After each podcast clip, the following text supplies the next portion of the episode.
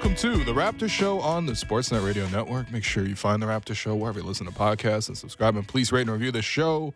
Reminder, we're streaming live on Sportsnet's YouTube channel and airing live on Sportsnet 360 Monday to Friday from 2 to 3 p.m. I'm your host, William Lou. I'm joined by producer and co-host Alex Wong. No, Masai Ujiri has not had a season-ending press conference. No, we have not gotten the alert from Raptors PR as to when it will be. So, um, is is this the worst Kawhi watch ever? Yeah, Masai watch. I did hear from Josh Sue from Raptors PR today, though. You did? Yeah, we just chatted though. Oh, did you chat about when we're going to see Masai? No, no, no, no. I mean, it's not like it's I- his choice; it's Masai's choice. I leave clear. those questions to you. Wow. Um, right. Yeah, do you think it's? I guess it's not happening this week. I mean, it's Thursday. I mean, it's not going to happen on a weekend. Yeah. It better not happen on a weekend, man. Please, Well, you got big plans. please. You got a poker game at Ennis to go to or something. Um. Got to lose some money to the other network. That's the West. Uh. Yeah, I don't know. We continued away from Masai. Yeah, See what happens. yeah. Um. Well, Yeah. Are you expecting him to say? I, I guess the main question he'll be asked is just the Nick Nurse here's the situation. Uh, well, of course. Um, I'm I'm curious because I just want this whole thing to be over so we can like wrap up this Raptor season. Right. Um, I feel like a lot of other writers uh, probably have like year end pieces that they want to like put out there. Uh, they just need to plug in those three Masai quotes. It's hard to do it without that press conference, though. You know what I mean? So, no, that's fair. I'm not saying we can't do our jobs independently of the front office, but even me, I was like, all right, I'm going to write this 10 things on the season. I'd love to hear from the main man about this whole thing. And I got sick of waiting, and I was like, here's five.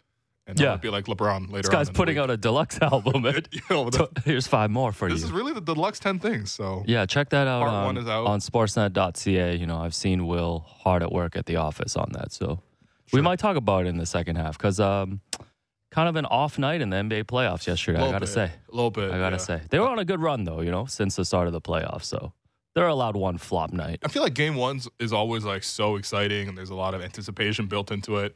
And obviously the players are coming off a lot of rest. And then like they get into it. And then game two just like rarely has that like same like juice or excitement. That's First off, good- I don't know why point. Lakers were playing at seven thirty. that was really early for a Laker game. A lot of Um, questions about the scheduling. Once again, uh, Suns, Clippers, and Kings Warriors overlap tonight. Yeah. Happy 420. we could have done we could have Yeah. done better on this. But Uh, yeah, I don't know. I mean, that game was a blowout. hmm Uh, the other national TV game was also a blowout for a large portion of it. Thankfully, it got close at the end.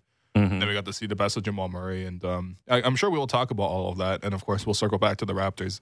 I mean, look, listen, we will cover all Raptors news because this is the Raptors program. But like, there, there you, none. You, you under pressure to provide Raptors coverage? there right is now? none, man. There's really nothing to talk about uh, in, in terms of the Raptors. No, it's nice seeing Jamal Murray with his performance. it's great seeing that, man. Yesterday, I was really mad at the Timberwolves for making it a, a game and, and forcing me to watch their product because the Timberwolves product is uh, not good.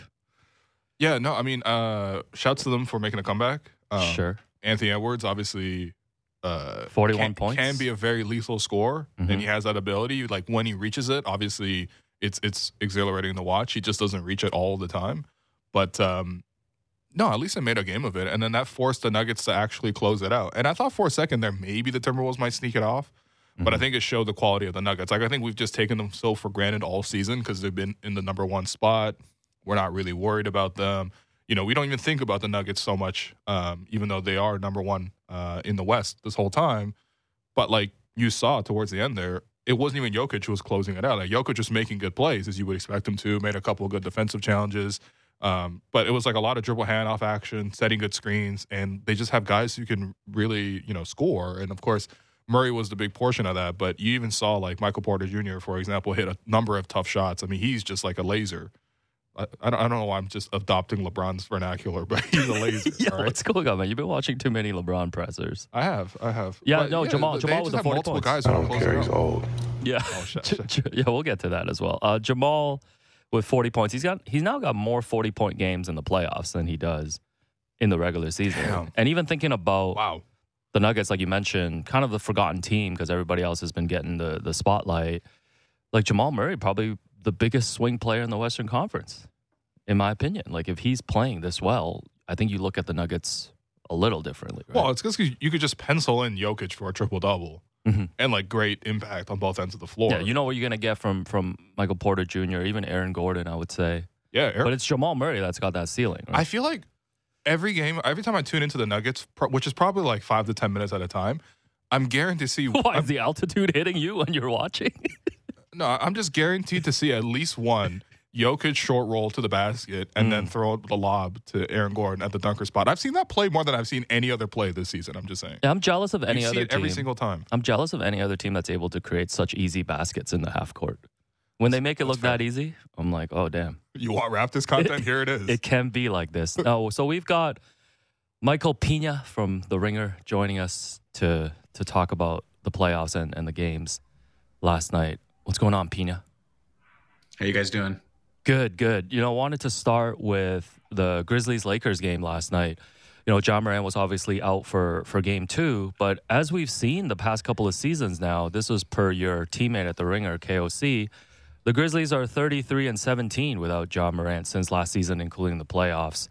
Um, what did you see from from the Grizzlies last night without Ja? Yeah, I I think the outcome of this game says a lot about just their mettle, Xavier Tillman, their depth. Um, he had a fantastic game. Uh, obviously, Jaren Jackson Jr. going 40 minutes and only committing three personal fouls is uh, a miracle. And, you know, Tyus Jones, Desmond, these guys are just, they're really good players. And I think, though, that the result of the game says more about the Lakers. Um, I'm not a Lakers person. I am befuddled by people who think that this team can make a deep playoff run, let alone win this series, which I still think the Grizzlies will do. Um, it it just confuses me, to be honest with you. And I'm not gonna be impersonating Dillon Brooks up here, saying that I don't respect LeBron until he scores 40. But like this, bears. I poke bears is so. this Oh my th- god. this version of LeBron that we've seen in this series that we've seen um, over the past couple of weeks of the regular season when he was healthy enough to play it's just he's clearly not the LeBron James that we're accustomed to just rolling through whoever's in front of him to get to the NBA finals it's just like it's kind of obvious to me um, not even close to as explosive not even close to as athletic and like you look at just the pick and roll numbers, like Austin Reaves has run more pick and rolls in this series than LeBron James. D'Angelo Russell's run more pick and rolls in this series. Than, like that's just that's wild to me, honestly. And you know, he went to the post ups in the fourth quarter and he had success on one on Dillon Brooks early, and then just got stonewalled on two straight possessions after that. I, I just, I don't know. I, I, I I I love the Grizzlies. I think they play hard. I know how to kind of uh, play together the right way. They have they're tremendously coached, but the Lakers aren't a very good team still, in my opinion. So that's kind of what I was chalking that game up to last night. Yeah, I, I mean, for the Lakers, like they, they really do need to hit threes at like a reasonable clip, and I feel like that's been their weakness for obviously this before the trade deadline, and of course they've added some shooters, but I, I, don't feel like we've fully seen that. Like for example, D'Angelo Russell, I just have not been impressed with his performance in the first two games here. I feel like it's either the moment's too big for him. It's not like the Grizzlies' defensive attention is even so much centered around him, or that he even has that difficult of a one-on-one matchup, but his shooting has just not really been there. His playmaking, I don't feel like is has been good enough. And yeah, I mean, I, I suppose this is kind of like the Lakers' predicament now, right? If LeBron's not going to be at his best, then you really do need these other guys to be great consistently, and that's never what you would really have said about a LeBron James-led team in the past. It was just like you know LeBron's a given, you know LeBron's going to be excellent. Are these other guys going to be able to sort of step up in roles around them? And and now it feels like okay, now LeBron is the question mark. And I mean, I don't know. Maybe we'll just get into Dillon Brooks stuff now, but like, how much of this is Dillon Brooks being like genuinely a very, very good on ball defender, genuinely one of the best one on one defenders in the league, putting aside all the, the, the antics? And how much of it is just like, you know, LeBron is just getting older and, and, and clearly he's playing through injury too. I think credit to Dillon Brooks, who's amazing, and he was in foul trouble throughout game two. That really hampered him. I think he mentioned that in the trash talk that he did not appreciate LeBron talking back to him after he picked up his fourth foul, which uh, just such a legend in all respects. This is the most main character of main characters, man. Dillon, this is Dillon Brooks's world, man. Holy! It, It only took one game. I love it. It is. Uh, so, you know, credit to him.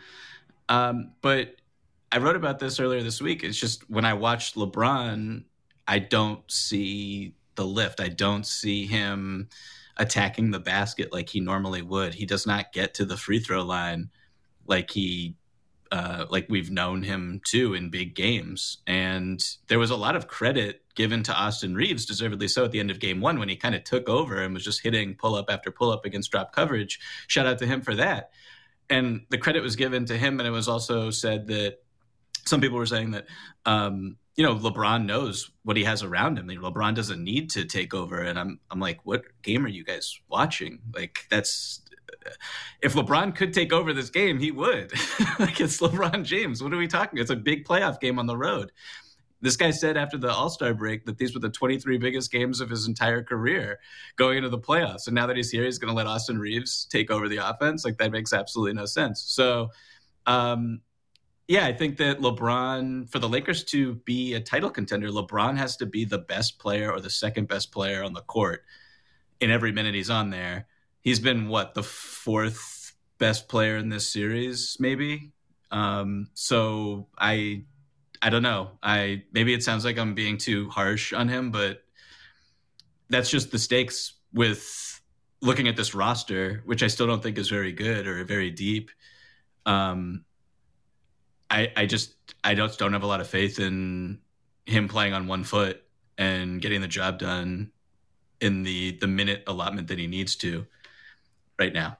Yeah, I still think I still believe in the Lakers just because I think LeBron can. Like, I you know, I think about his. I mean, here in Toronto, very familiar what he can do in the playoffs, but just thinking about his run in like 2018 when he just like single handedly carried that Cavs. That was team. so long ago. I know, Alex. I know, but that's the thing. It's like that's what I'm saying. To your point, it's like you compare that to now, right? Like it's a completely different player now that he's not able to tap into that um, every game. And through the first two games, we haven't seen that. I don't know, way, to be clear, LeBron did have 28 and 12. Yeah, like, but, but you know, it wasn't like LeBron but just we like hold LeBron, stunk up the joint. We hold you know? LeBron to this, you know, greatest of all time for sure, for sure, behavior for sure. standard, right? And then he's clearly not that, but I, I still think not not today. Not, yeah, he didn't deserve it today. More Dillon Brooks drops today. yeah, I don't know what show you're walking to, Pina, but you know, lots of drops coming your way today. Um, I still think he can tap into that. Maybe not every game. Like I and I, I think I think too. Like we don't know the severity of Ja's injury. You know, obviously it did not look very good in game one. Like, I don't know about you, Will. I feel like still, like, over the course of the seven games, especially if Ja can't come back, I, I still like the Lakers in this series. Yeah, no, me too. Uh, but I, I do think that, you know, this series is, is one of many, which I feel like for the, the subplot for this whole entire playoff run is sort of like, are, is the old guard going to do it again? Or are we going to see, like, a new champion, new stars emerge? Because, like, to me, it's just like there's so many teams, especially out west, like, they're just led by, um, like former greats or maybe even still current greats, but towards the latter end of their careers, and their teams aren't necessarily even in the top half of the of the of the bracket anymore. Mm-hmm. Like the Warriors being in six with Steph Curry or or KD and, and Kawhi, you know, in the four five matchup, which shouldn't ever be a four five matchup, and of course LeBron leading like the seventh seed Lakers. Like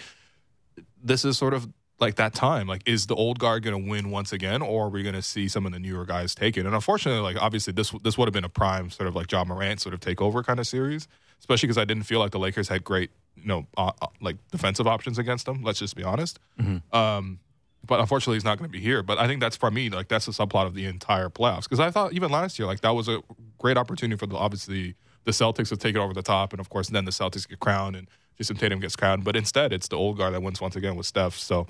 Um, I think still for this series though, the Lakers should still have more. I mean, I just think that like they just need to find more ways to get into the paint and then kick out and get more three point attempts up. Like the fact that it only took 26 is pretty bad. The fact that it only made seven is pretty bad. Um, and then they're going to need more production from their guards, especially if LeBron's not really doing it. And I thought Reaves was fine. Like if, honestly, if you told me Reaves has 12, 5, and 4, like I'm I'm not going to ask for that much more. I, I can't be too that, greedy about Austin That's the Reaves. Austin Reaves standard, the 12, 5, and 4. 12, 12, 12 5 and 4. It's, No, it's take not that. terrible. I mean, in 37 minutes, but like, you know, I, I need more from Russell and I need more from like Schroeder. And ultimately, if you're if you're saying that in the playoff series, like, you know, th- those aren't exactly proven playoff performers either. But that's I think that's where the Lakers are going to need more production unless LeBron just completely takes over. Yeah, no, I think too. Um, you know, the biggest red flag with D'Angelo Russell is uh, when the Minnesota Timberwolves believe that you can't be part of their team. like that's the red flag. I just I don't think D'Lo's very good. I I was kind of flabbergasted by his minutes in this one mm-hmm. down the stretch. Like Schroeder played 16 minutes. Uh, Malik Beasley played 13 minutes. Like these are better options in crunch time unless you need another ball handler on the court because LeBron can't do it. And what I'll say real quick, I know we're harping on LeBron and the numbers were, you know, the box score numbers are really good, but like in game one, there was one, I, like I expected him to really hunt Ja Morant in ball screen actions. That's kind of his signature calling card. Right. And we saw in last year's playoffs, Patrick Beverley, like they opened up games in the first round with Patrick Beverley hunting Ja and having success. So that's what I thought that their strategy would be. And LeBron hunted Ja one time in game one, mm. and the second Ja came up to set to to guard the screen as man was setting the ball screen. Uh, LeBron just pulled up for a three and missed it, and he wasn't even engaging with um, backing Ja down in the post and all that. So I, I just I just don't think he's right physically. Mm-hmm. And you combine that with his age and wear and tear, I just I, I just don't think he's really close to being that like top three player in the world that he needs to be for this to, to, to carry this roster right now. Yeah, no, I think that's fair. Um, before we move on, so you know, like you mentioned, Dillon Brooks after the game, you know, said that he doesn't care about LeBron, said he's old, said I poke bears, I don't, I don't respect I don't respect someone until he gives me 40. I like that. Do you guys think I'll start with you, Pina? Do you think LeBron is giving him 40 at, at Staples Center this weekend? I uh you know, it's obviously possible that LeBron will score 40 in game 3. I don't think that LeBron is I don't think it's wise for him to hunt 40 points. I'll say that. Mm. I don't think he can efficiently get 40 against this Grizzlies defense, which is, by the way, has the defensive player of the year on it, who's been just a total maniac in this series so far and has played uh, played great basketball, Jaren Jackson Jr. So I don't like he could get 40, but I think they would lose if he did. Hmm. What about you, Will? You think LeBron's gonna come out like cocaine bear in game three? What's what? going on? Uh, by the way, I, I, was just quickly hopped on StatMuse and typed in players who have scored 40 plus against the Grizzlies mm-hmm. this season. Just I just wanted to see, you know what I mean? Long list. yeah, um, there, there's a couple of guys on here. Shouts to Paul George. Shouts to uh, well, it's Dame. Um, no, but I mean, I, I just think it's fun. Like this is just what the playoffs are really about, right? Like we always knew that like this moment was coming. As soon as the Grizzlies won Dillon Brooks is going to have a microphone in front of his face and he was going to talk trash about LeBron. Like we could have told you about this like before the series. We even talked started. about this as the main storyline. Yeah, before so the series. I'm just happy that the gauntlet has been thrown down. it's kind of a one way gauntlet kind of thing. But I mean, look, listen, either no, either, listen. He, either LeBron does LeBron did behavior. trash talk him back, uh, you yeah, know, on the court. Yeah, whatever. Called him a bum. I mean, so that's that's normal, right? Like, but like, so it's not one way. But no, this is special though from Dillon Brooks. Like, this is his way of is it special? In. This is pretty normal. So this isn't. So I'll, I'll say it's like a win-win this, for us. He either it, gets forty a, and it's great, or he doesn't get forty and we and, and we can, I guess, laugh about it. It's also a huge win for Dillon Brooks, who just keeps picking fights with people yes. who are better than him at basketball. And I don't think that this is a Lance Stephenson versus LeBron or DeShawn mm. Stevenson versus LeBron situation. But like, I, I really hope people don't uh, ever frame this as like two equals sparring on the basketball court. Okay, fair. That's fair. No, I've always had this problem too of just LeBron needs better rivals. Like you make up the list, and you know it's funny thing about Dillon Brooks's list too, because this year, if you give a top three, it's like LeBron, Shannon Sharpe, and uh, Theo Pinson. Yeah, those are the three guys. Three of the guys that Dillon Brooks has talked trash to. Okay. That's a pretty eclectic list. I feel like it's longer than that. No, it's definitely I might have longer. to type in StatMuse how many people have uh, Dillon Brooks trash talked. Yeah, we need we need a beef, Everybody, we man. need a beef muse. He trash talked all of Toronto for the second time after coming here with the Grizzlies and beating the Raptors. Oh yeah, he, did that last time too, and then had like a great night out at Marble or whatever. Oh god. Uh, anyways, another game last night. The Bucks without Giannis Mm. uh, blew out the Navy SEAls of Miami. Tough. Uh, Milwaukee tough one. hit 25 threes. Damn. Second team in NBA history to hit fi 25 or more three pointers in a playoff game. Uh, Pina, what what did you see from from the Bucks, especially without Giannis? Did you guys watch this game? No, I'm going to say I uh, Watch the highlights, man. I, bowed out of this one a little bit. I was watching the other one, the Lakers. yeah, Lakers. I was focused on the Lakers Grizzlies. This was just a very this was a peak NBA TV um, Yes, game Mm, right here. Absolutely. Uh, I can't lie and say I watched all 48 minutes and took copious It's notes. okay. Like I like I said earlier this week, the vets who watch NBA, you got you got to pick and choose in the first round. You got to load manage a little bit. They're literally on at the same time. How are you supposed to watch both? Two screens, man. I, I, I saw the score and I was like, I can't. I'm not sitting through this.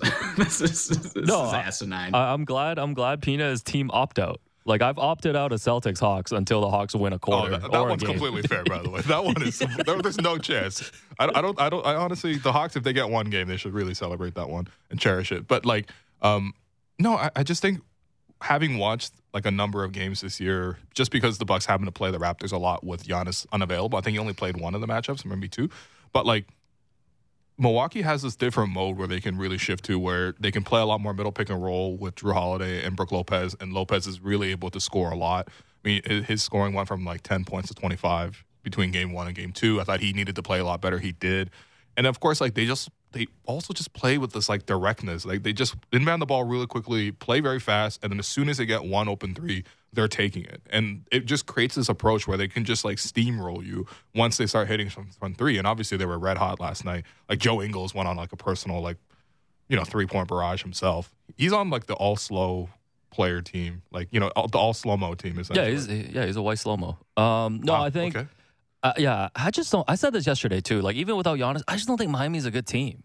Like I just feel like Correct. Milwaukee just has enough to, No. to win the series. Like it was stressful for them to be down 1-0, you know, needing to win this game. But like I wasn't too stressed for them even without Giannis. I feel like I know exactly what Miami's going to do every single game. It's Mm-hmm. like dribble handoffs for one of their shooters. Mm-hmm. Um, they're going to have Jimmy's either going to be like really take over playoff Jimmy or sort of like as a passenger, but still pretty good. And then they're going to go to their little dinky zone at all time. They're always going to go to that stupid zone.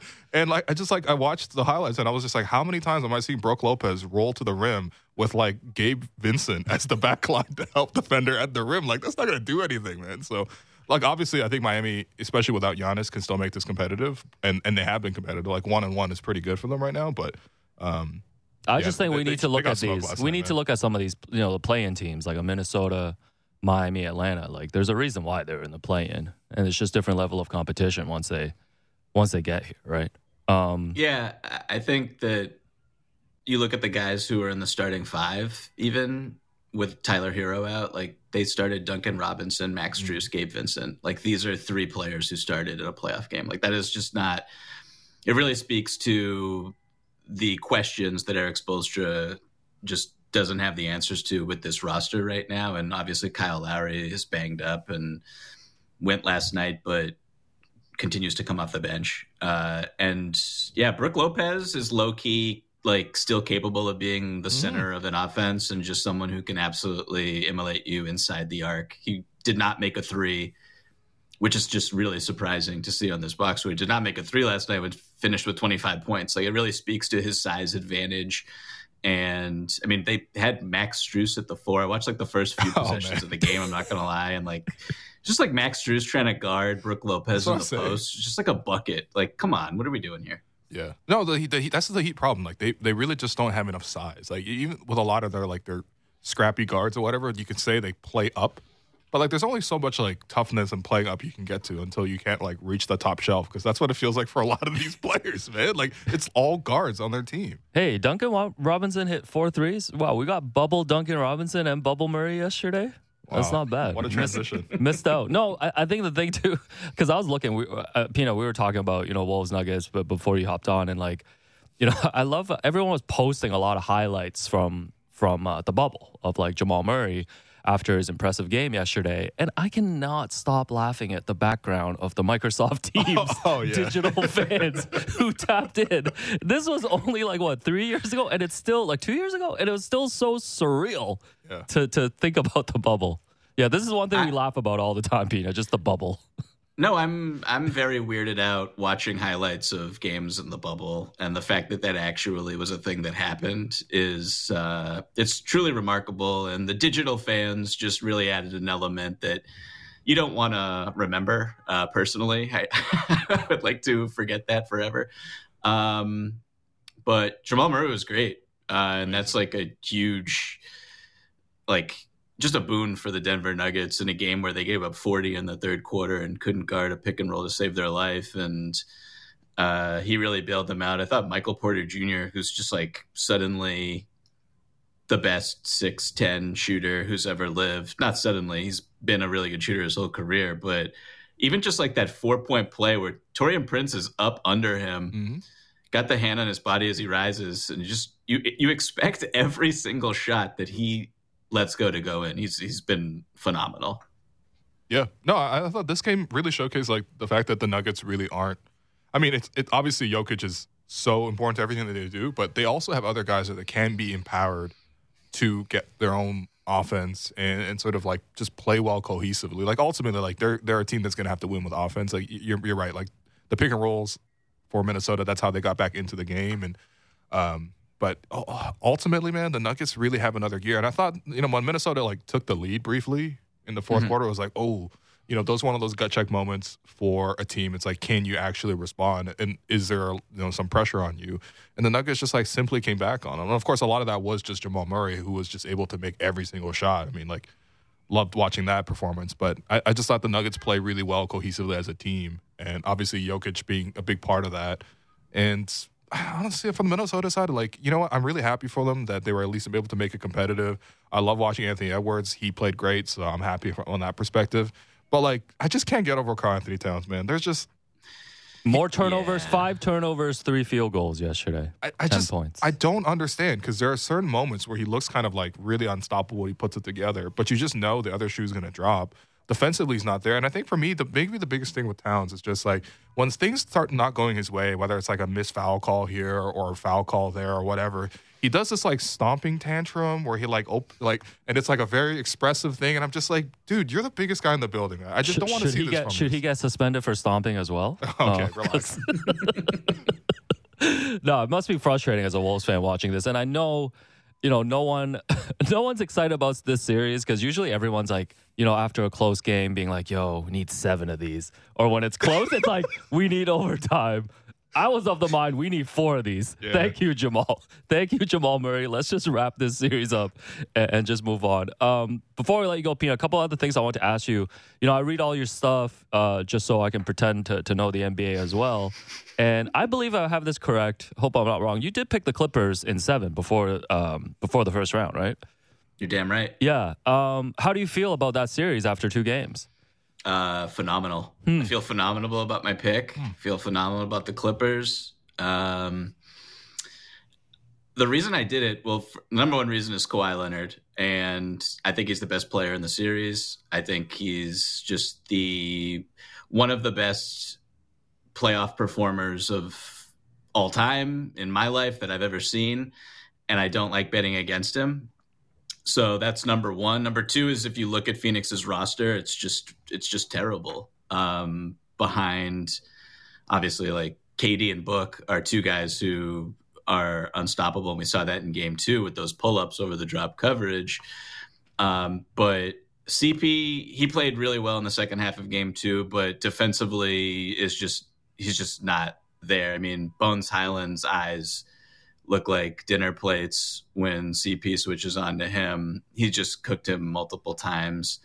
And then the role, like Torrey Craig is playing out of his mind. I'd like to see that happen on the road. Uh, and then you just go down the, the list of the, with this roster. I just, I, I was curious to see how many people, or I was confounded by how many people picked this team to come out of the West when like beyond the fact that Kevin Durant is on the team, what is the rationale? He played eight games for them. They beat one playoff team in those eight games, and it was the Minnesota Timberwolves. And last year he was swept in the first round. So I just don't understand the confidence of picking Phoenix when I look at the Clippers, even without Paul George, they're just so deep and they just have so many good players who can like just good two way players, wings, valuable guys who can be in the fourth quarter. They can go big, they can go small, they can switch. I'm surprised Robert Covington didn't play in the fourth quarter of game two when Zubac was getting cooked with the with the with the drop coverage, but that's like a card that Ty Lue can play going forward if he wants to. So they just have a lot of um, answers, I think, for what Phoenix wants to do. And I hope it doesn't sound like I'm disrespecting KD and Booker because I think those are two of the best offensive players in basketball. But I just, when push comes to shove, I'm not betting against Kawhi, and I, I really like the Clippers' depth. That uh, yeah, I agree with a lot of what you said there. Um, I, I do think that eventually, because I don't think Phoenix is going to win.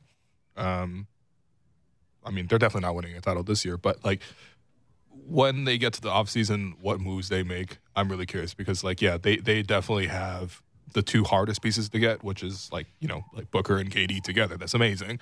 But like, what else are you putting around them? And I didn't feel like at the trade deadline they had the full opportunity, or even in the buyout market, they didn't have that opportunity to fully like build the right system around them. Um, so I'm curious to see what moves they make in the offseason. That's Yeah. a prime offseason. I for just me. I just wish KD didn't sign that. What was it like a four year extension to stay? in Yeah. Brooklyn? But He just gave up the freedom to choose a team, right? And that's why. But I mean, did he though? But now Because you're- ulti- because but now ultimately you're- the Nets were like, we traded you to the team you wanted. But now you're to. joining teams where they have to give up assets to get you, Yeah, right? that's fine. Versus like kind of just having that free agency where you can pick your team. Like last time he joined the Warriors too, right? Um, last thing, Pina, you know your your NBA awards were heavily scrutinized on this show um, when you Were- released were them. Yeah, they were under investigation for a whole segment. you don't Oh, yeah. remember this? Yeah, that's right. That's right. Um, and you know, um, I'm just gonna, you know, pass this on to Will here because like there's an ongoing thing where Will just hates Evan Mobley. Um, and you know he was he was Come on, shocked. Will. He was shocked to see you know you had Evan Mobley number two, uh, uh, second on your defensive player of the year ballot, and you know Evan Mobley showed up on on a lot of ballots um, that we've seen so far for defensive player of the year. So just want to give you guys a couple minutes here uh, to to discuss Evan Mobley because it's uh, it's been an ongoing topic here. Okay, here's here's my thing. I do not dislike Evan Mobley. I I believe in his talent. I just feel like we have just jumped ahead too far with him. Like I've just heard too many like he's giving me Tim Duncan vibes. He's giving me Kevin Garnett vibes. It's just like that should be really reserved for like for Tim Duncan for- and Kevin Garnett. yeah. You know what I mean? Like cuz like for example like Tim Duncan in his second season. By this point he's already won a ring. You know what I mean? As like the clear-cut number 1 on both ends of the floor. And I think for me, it's just like, let's just wait until Evan gets to that point. I mean, defensively, there's no doubt. He, that's obviously the, the side of the ball where he excels right now. Defensively, I think he works really well in that pairing with Jarrett Allen. But I mean, like, I, I don't know. I just I, I didn't agree with the fact that he was even in top three with uh, in defensive player of the year voting. If, if anything, I would have put Jarrett Allen. If, if I had to put a team from Cleveland, which by the way they were excellent on defense this season because of both of those guys, but I'd rather have Jarrett Allen as one of those candidates. So Yeah, I know you um, disagree. So go ahead. No, I, I I think Evan Mobley is well. I'll start by saying I watched. I think every Cavs game this season, or almost every, like probably seventy-five Cavs games this season, because I wrote a profile about Mobley. So I went into the process with a like clear bias in that I had watched this dude um, from the jump this season. I mean, defensively, you talk to his teammates, they'll tell you he's the best defender on the team. You talk to Jarrett Okay. Allen, he'll tell you that, like straight up. That's what he told me. Um, his help defense is amazing, switches on to anybody, can protect the rim.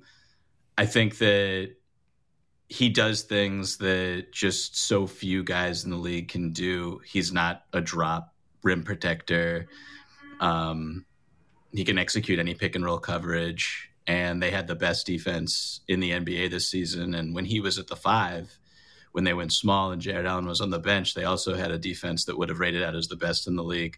So I think Mobley's defense was just through the roof and unbelievable this season. Um, all doing it without really ever getting into foul trouble. But offensively, I, I will agree with you to a point for sure that he's not Tim Duncan. that's a, that's a very fair statement, and he has a long way to go. And even if you just watch this series right now against the Knicks, like he's just not being guarded at all when he's on the perimeter. Doesn't matter if he's in the strong side corner. Doesn't matter where he is. Uh, needs to get stronger, uh, which he has throughout the season, but you know, in game one, couldn't really finish anything at the rim. Needs to get better defensive rebounding for sure. Um, has gotten bullied a tiny bit by Mitchell Robinson and Julius Randle. But I think all in all, like defensively, he was up there for me. And I was surprised, honestly, that so many people felt the same way because mm-hmm. there's just a lot of really good defensive player of the year candidates. Um, but he's he's amazing, and I think that the strides he will make in the years to come on the offensive end will will bear out, and he'll be an All NBA perennial All NBA player, in yeah. my opinion. No, for sure, and I, I think um, it was interesting watching this defensive player of the year race because first off, like the top three defenses in the league all had similar structures in the sense that they had a tra- traditional center um, with also like a really really scary uh, weak side um, help you know shot blocker, right? Like you look at, mm-hmm. for example, Memphis. They had Steven Adams when he was healthy, and then Jaren Jackson Jr. And of course, Jaren Jackson was able to play a lot more five with Steven Adams uh, injured, and of course, he did a really great job in that role as well. That's why ultimately I think he won uh, Defensive Player of the Year.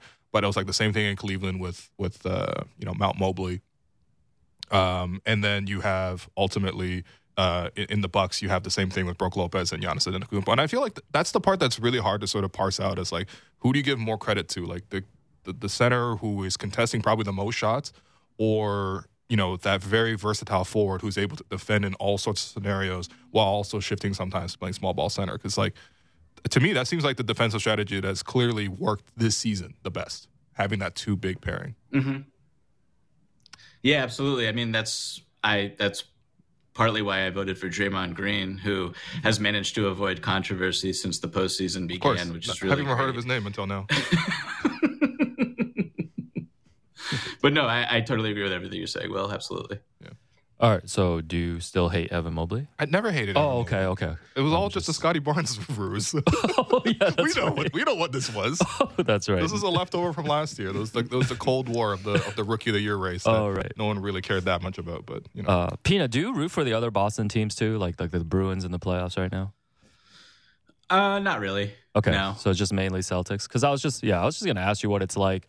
Because like you know the the Toronto Maple Leafs are down bad here again after losing seven three in game one. One game. It's it's been down bad for a while. Okay. Just what it's what it's like to you know have a sports city like Boston. Oh, get just, out Just you know no, have so much right success.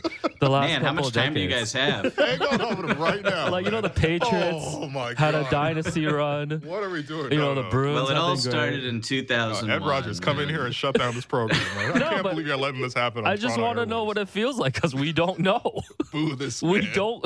Who can who can we call locally? Who was who was around in 1967? I'm sure there are people who were around when the Leafs last won the Stanley this Cup. This guy wants to get Red Auerbach on the phone. Just am I getting tomatoes thrown at me today? Yes, What's going on? Okay. Do, Emotional damage. Holy. Do we need Pina? Uh, voting's over, so we don't need anything else from Pina, right? He's, no, he's sent in his uh, his ballot, so we're good. You. you. had you had OG on that ballot. We saw it was, it was all good. You know. Yeah. No. Yeah. No. No. P- P- Pina, you know, did his job. Um, appreciate you. Everybody should check out all of Michael Pina's work at, at, the Ringer, and appreciate you as always, man. We'll we'll talk to you soon. Of course. Thanks so much, guys.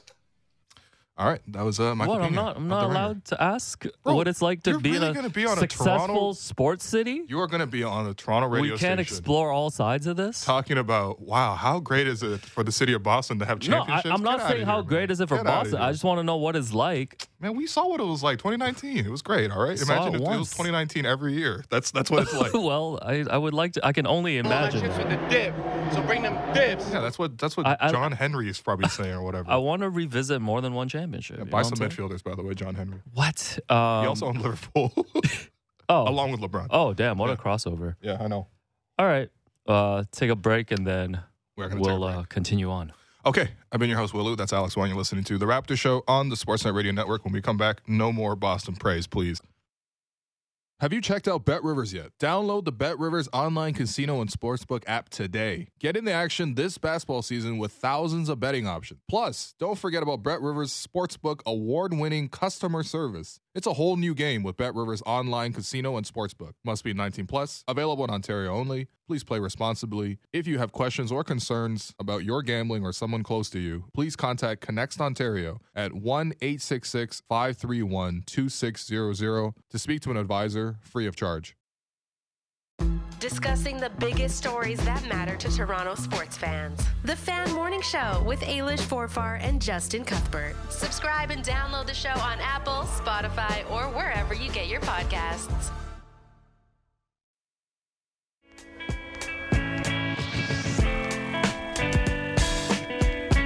Welcome back to the Raptor Show on the Sportsnet Radio Network. I'm your host, Will Lou. Continue to be joined by producer and co-host Alex Wong, who wants to take us around the NBA. So what's going on around the NBA, Alex? Yeah, first of all, apologies for asking about what the Boston. Yes, I, I set up straight during the five-minute break, man. I couldn't believe it. I just got yelled at for five minutes. Um, the Washington Wizards have dismissed general manager Tommy Sheppard. Damn. Um, yeah.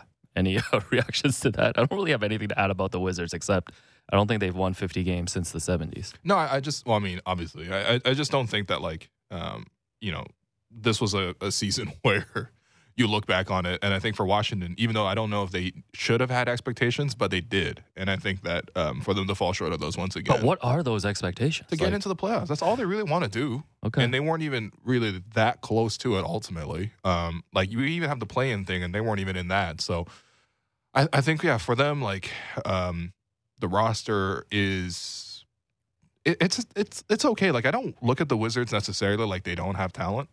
Um, they they do have some talent, but I just obviously I don't think Beal is that like clear cut number one type of talent. Um, and you're paying like, them a lot. yeah, you have to make decisions on Kyle Kuzma. You have to make decisions on Chris Porzingis. Those are pretty important players for them. Are they going to keep them in? Are they going to lock them in? Um, are they even willing to stay?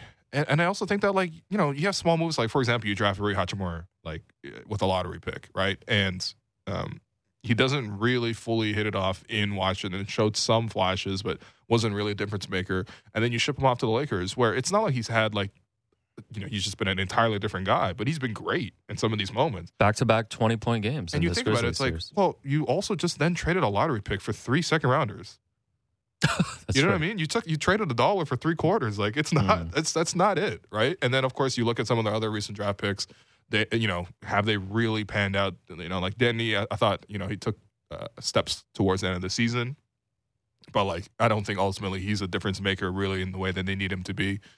Um, we'll see about Johnny Davis, but like All right. We've, we're really reaching no, today. I, I'm just saying like Please have I'm some good surprised, games tonight, NBA. They changed please. the, they changed the coach, you know. So. Please, Masai, please have your presser. Someone on the Raps uh, demand a trade or something. I mean, it's Just off season, man. Any, please, any news item, please come in. yeah. By the way, did you see that? Uh, I think the Athletic added in a little tiny note that rival executives expect the Wizards to at least call about Masai. I don't. no I don't, one has I, I wanted don't- Masai more than the Wizards. I also My goodness. I don't want to hear from rival executives anymore. Yeah, I- I Every year, rival executives just like the Raptors are going to do the very obvious thing that everybody expects them to do. And I then just don't Masai think comes ri- to the podium and says, "We acquired Jakob Poeltl." Yeah, rival executives are just aren't able to predict what the Raptors are going to do. No, but I, I- I do think that it is kind of funny, right? They're like, well, I mean, you know, they went after Masai once before. Will they do it again? You remember the Woj notification that hit the minute the Raptors won the Yeah. championship? No, Masai was literally getting harassed by a cop. Yeah. Meanwhile, For Woj Adam Silver, like- it was Masai's fault. Oh yeah. um, Anyway. but yeah.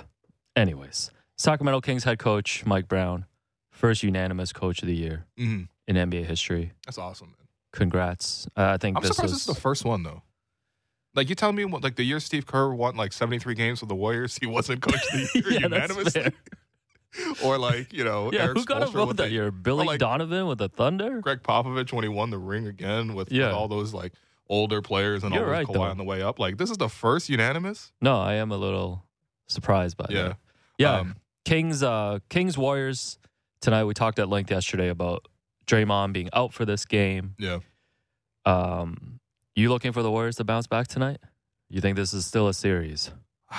Man, okay. Here's the thing. Like, I'm I- ready. Ah, man, I know we came in here last week too, and we need to delete the footage of us saying that we don't respect the Kings at all, and the Warriors got this. But everybody, everybody Warriors are on the that. ropes, man. If there's one team Warriors that you give like ropes. unlimited chances to, it would be the Warriors because Yeah. they've really proven over time that they can be successful. But I think that they they faced a really really stern challenge here from the Kings. I do think that playing away from home is a new challenge for them, um, and we'll see. I mean, the Kings did have a pretty good road record, all things considered, but like I, I feel like in the playoff setting, it's maybe a little bit different. Um, I'm also curious to see how the refs officiate this game. Like if Sabonis picks up three early quick fouls in the first half, I'm gonna be suspicious, man. I'm gonna be like, mm, I don't know. I don't know. You're So, saying Sabonis might not be in the bonus tonight. that's what I'm saying. If the Warriors are in the bonus against Sabonis, then then you know I'm gonna be a little But, suspicious. I mean, Yeah, it's obviously going to be a really, really difficult task without Draymond there. Um, they're going to have to go smaller. They're going to need some of their role players to really step up there. And I think for the Warriors, like at least you're at home for this kind of opportunity to sort of, you know, lean on some of the the younger players. Like, of course, you're going to see a lot more Kuminga, for example. You might see more Moses Moody. Um, that's, Probably not that doesn't have me. JaMychal Green, that I'm doesn't have me that excited. no, it doesn't. have like me that those are the excited, but- options that you're bringing in, right? I think the one thing we don't talk about because the attention and so much has been on the stomp that you know Draymond gave to Domantas Sabonis is like Mhm. removing him from the lineup on court. Like that's a huge hole to fill for them, especially in, in Yeah. what is a must-win game. No, right? absolutely. But I mean, I, I also enjoy seeing like great players with their backs against the wall. Like, and I This is gonna have to be. what Steph and Klay Yeah. more importantly than anything else. This is right? gonna have to be a huge Steph game. And listen, like, I, man, can Jordan Poole just play positive basketball, please? Like, I understand he's playing through a minor injury or whatever, but like, it- it's the decision making, man. It's a minor injury in his decision making. Because, like, for me, it's just. I mean, we'll talk with Andy Lou later in the week. I can't wait Tomorrow, I can't wait yeah. for his reaction tomorrow. It's either gonna be really great or really great, but like, um, yeah, I don't know. I mean, and, and also I think maybe even as a casual fan, obviously I'm not a Warriors fan, but like I, I really do enjoy their style of basketball, and I, I guess I'm just not ready to sort of see them go out sad like this. You know, Yeah. so They they have won their they win. they have won their minutes when Steph's been on the floor, but He's he already play- played 40 the last game, so he might have to. Right. This might be 45. and it's a very high endurance way of that he wants to play because it's a lot of like running off ball and stuff like that too. Mhm, so mhm. Yeah, it's tough, man. But Steve Kerr doesn't do the Nick Nurse thing where he just pushes the minutes like that. I feel like he's very No, he's way more rigid in terms of like oh when he's gonna sit the guys right. So well, he, he's all about the like the, the strength in numbers, and you know we have like a, a bench, oh yeah, and everyone has strength role. numbers has been replaced by gold blooded. Don't forget that. That's the new one. Got you, got you. Gold blooded. Yeah. See your doctor if you're gold By blood. the, by the way, Never liked that phrase. um, yeah, no, I think it's interesting too. You know, looking at the big picture of this series, like where do the Warriors go from here, right? Like assuming Yeah, that the but- run goes short. Like Klay Thompson has been reported that he wants a max contract extension. We know that Draymond's got Sure. the player option. We know that you know players like Damian Lillard have been actively recruiting Oh. Draymond. No one has been a bigger supporter of Draymond's stomp this week than Dame Lillard. No, I hear you, man. No, Dame is down horrendous. If you notice, with Dame, all he really stands is like defensive players. Like you know, this guy would He's be like doing this forever. This guy would be like coveting OG. You know what I mean? coveting some of these other guys, like Draymond. Obviously fits his profile. Like, Yeah. yeah, salute to Dame, man. Um, you better you better pray he doesn't win a championship. you better Uh, pray he doesn't tweet in the first round. no, man, he, he- he's he's preying on uh, on Draymond for sure. But uh, no, I, I do feel like those are decisions that um are a lot easier to make when you win versus when you lose. And I feel like last year, for example, they had some tough decisions to make. They ultimately made them, and they they paid a guy like Poole, they paid a guy like Wiggins, right? But that was easy to do when they won. And it's yeah, if if they ultimately fall short of their goals, then you might see the end of that era. And again, like man, it, it's like for me, like watching basketball in, in this time, there's been like two eras in my like 20 years of watching basketball. It's like the LeBron era, which has actually been just this whole 20 mm-hmm. years, but obviously more prominent throughout in, in certain portions of it. And then the Warriors era, and like I don't know, what we're really transitioning to next. You know what I mean? We're transitioning to this like unknown kind of like more open era, which I feel like it, it was already reflected in the regular season with so much parity. But you, you have no idea who the next like dynasty kind of thing is going to be, and I feel like basketball is in a better place when they ultimately have dynasties. Yeah, we're transitioning to the in-season tournament era, man. Oh, you know, God. excited about that? That's fine, man. I'm, I'm curious to see the new the new jerseys. You know what I mean? Imagine walking down the street. It's like, oh my god, is that a is, is that a Pascal Siakam uh, In in season season? tournament jersey? Is there three patches that's on it instead of one? Also, Can't I, wait to see someone pull up at Christie Pits with one of those. That's hot. I want to know too. You know how teams get to have a tab in the back of their jersey if they've won a championship? Yeah, You get a little tab if you win the in-season tournament. Sure, on the Can bottom the of the Charlotte jersey. can so the you tuck Charlotte. Hornets get a little tab? No, they're not gonna. They're not gonna get those. But I, I do wonder if people are gonna brag about winning the double because that's a big thing in soccer. Like, Oh, okay. so like if they got- win the tournament, double, win the treble. You know what I mean? okay. I don't know what the treble in this could I'm- be. I'm- like I'm win making- the play-in tournament as well. I guess. I'm making the prediction right now. I'm giving the instance in tournament three three years, three seasons. No, I think they're gonna bail on it. I feel like the NBA commits to these things. Like, why don't they really sidestep I just think it's very set up to fail. Also, by the way, I feel like maybe this is me just watching too much basketball relative to other sports, but like, do other sports like experiment as much as basketball does? Like, they'll just do like random stuff, like here's a new synthetic basketball, and it's like, who Oh yeah, they this? introduced the ball, they got rid of it. right. So, Anyways, Kyper and Bourne coming up 10 nothing Leafs tonight. uh, well, I hope so. Yeah. Well, we'll have. Andy Lou tomorrow. That's us for us today, though. I've been your host, Will Lou, and you've been listening to The Raptor Show on the Sportsnet Radio Network. Thanks once again to Michael Pina of The Ringer, producer and co host Alex Wong, board producer Derek Brandell, Jennifer Rolnick for helping the YouTube stream. Toronto Maple Leafs, please win it for my dad, okay?